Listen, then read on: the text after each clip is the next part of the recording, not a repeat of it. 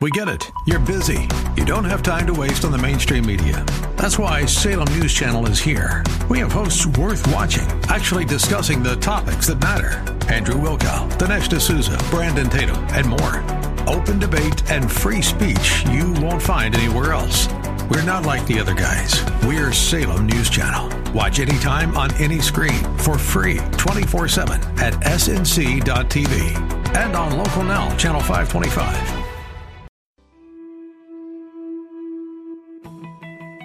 I identify myself as a Bible believing, unashamed follower of Jesus Christ. I believe the Bible, I follow Jesus, and I'm not ashamed to say so.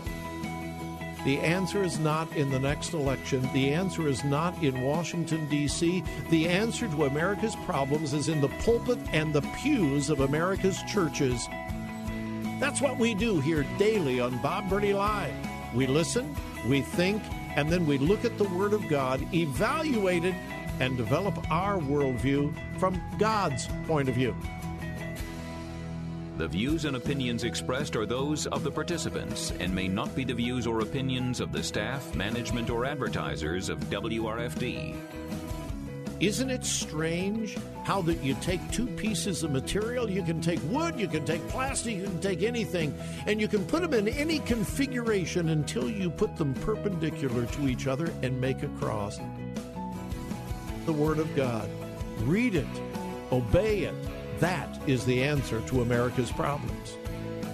Call 1 877 Bob Live. Bob Burney Live. It's a Friday, and welcome to Bob Burney Live. Thank you. Thank you for joining me. Here is my telephone number. Now, that's important any day. Uh, pardon me. pardon me. Do you ever wonder if this is live radio? Oh yes, this is. Uh, this is live radio. Uh, the the telephone number is important every day of the week, but especially on Friday because we open the phones wide open on Friday. So here is the number: eight seven seven Bob Live eight seven seven two six two fifty four eighty three. Lots and lots to discuss today.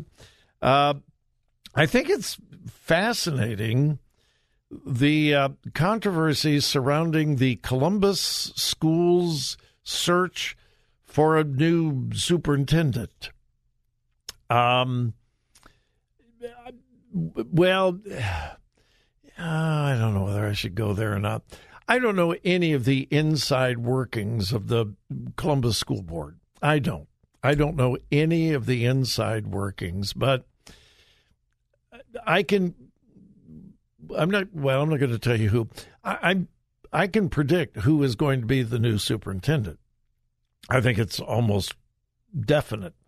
Uh, but yeah, no, I'm not going to get into that.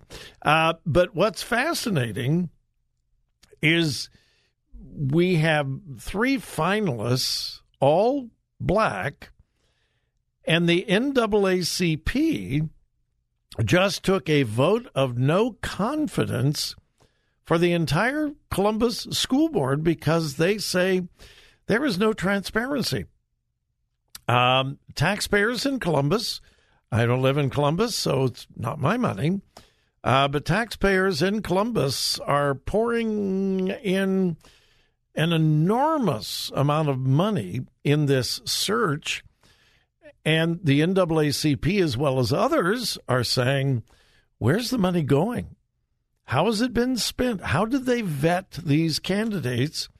Uh, we found out the day before yesterday that one of the three finalists um, had some real problems in Georgia. Uh, he was the uh, Georgia's first chief turnaround officer. He was also the last Georgia chief turnaround officer because after he was let go, he says he quit. It looks like he was forced out and they did away with the office after he left. He was accused of mismanagement. He was accused of a bunch of things. One of our local TV stations found this information out very easily. you would think that the Columbus Board of Education spending a lot of money for help in searching for a new superintendent. You would think they would have discovered that, but anyway, it is um, it's fascinating to watch. Um, it looks like a decision is going to be made pretty soon because they want the new superintendent on the job in the office uh, the 1st of July. So um, they're going to have to hurry. Uh, speaking of local schools, Olentangy Local Schools has a lawsuit filed against them by a parents organization called Parents Defending Freedom. And the lawsuit uh, against Olentangy local school districts, it was filed yesterday, claiming the district's policies violate students' First Amendment rights by forcing them to alter their speech both at school and at home. Now, I, I know what this is all about. It's about bullying. And bullying is terrible. Uh, and boy, I want to be careful with this because I do not want to diminish uh, the impact of bullying. But with that said, it's always been around. I mean, I was in high school in the 60s, elementary school in the late 50s, and I was bullied. I was. I was a Christian. I wasn't some religious fanatic. I didn't beat other kids over the head with a Bible. But I think most people knew that I was a Christian from a Christian home. Uh, I was not very athletic. I was skinny as a rail. You wouldn't know that now. Uh, but I was bullied quite a bit. I was beaten up pretty good one night walking home uh, when I was in what sixth grade. Um, so hey, I I know a little bit about bullying. It it it has always been around. I don't know whether bullying is worse today than it used to be, but the response is. And again, please don't misunderstand me, don't misquote me. Uh, when I was a kid and I was bullied, my dad got me aside and said, Don't take it. Don't you dare take it. Fight back.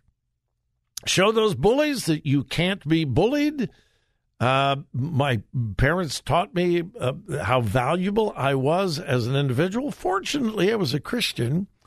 So I learned that my identity was not in what people said about me, but what God had to proclaim about me.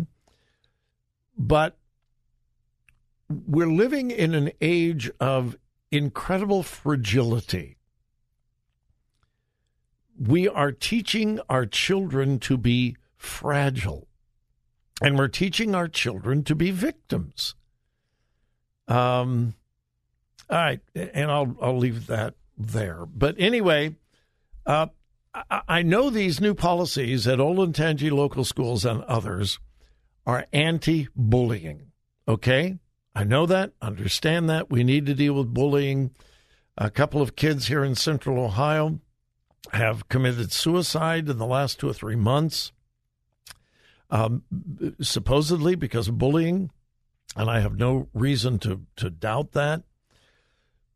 But when you combine anti bullying rules and regulations with wokeness, you then have children being forced to control their speech, not just about color of skin, you know, height, weight, and all that, but also sexual orientation. And this is what the lawsuit is about in Olentangy local schools. Kids are being told if a student tells you that he is a he, but he wants to be a she, or she is a she, but she wants to be a he, and has some weird, bizarre pronoun that they prefer, the other kids must use that preferred pronoun or they will be disciplined for bullying and for harassment, and not only in speech, but in any kind of communication, emails, texts, and so forth. If there is any misuse of a pronoun, sexual orientation, transgender identity, et cetera, et cetera, et cetera, uh, then the student will be charged with bullying and harassment and will be disciplined. And what these parents are saying is my child will not be forced to call a he a she or a she a he. It's not right. And uh, so a group of parents has followed, filed a lawsuit against Olentangy local schools. Uh, it was just filed yesterday. Um, so we will keep an eye on it. We're going to be seeing more and more of this across the country as the uh, LB, LGBTQIA plus community becomes more and more radical and more forceful.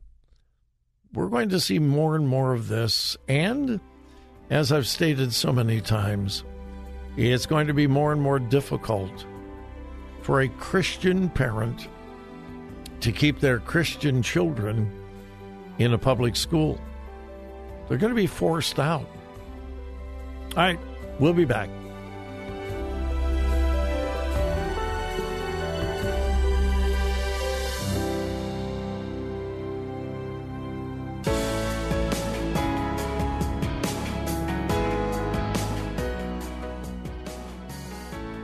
Bob Burney Live looking at today's news through a biblical worldview.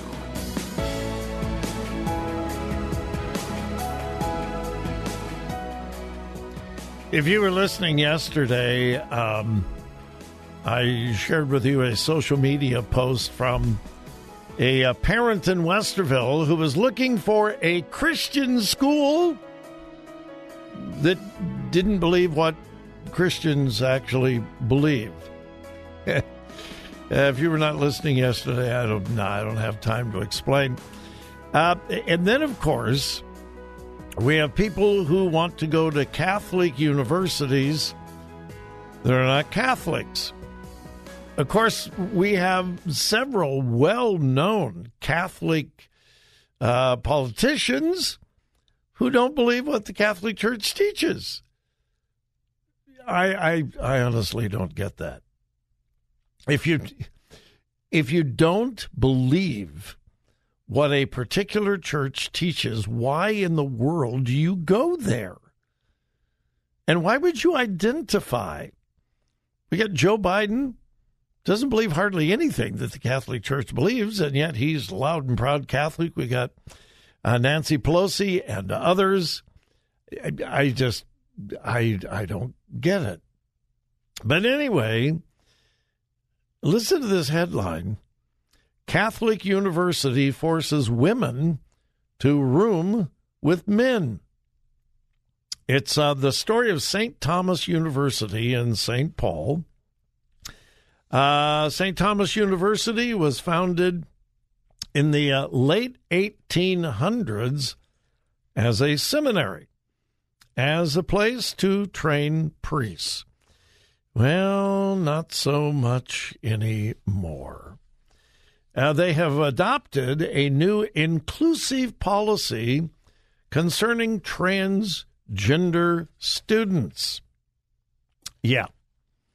Uh, not only do they allow transgender students, uh, a man pretending to be a woman, all the man has to do is identify as a woman and he will be placed with female roommates. Mm-hmm. Yep. Uh, yeah.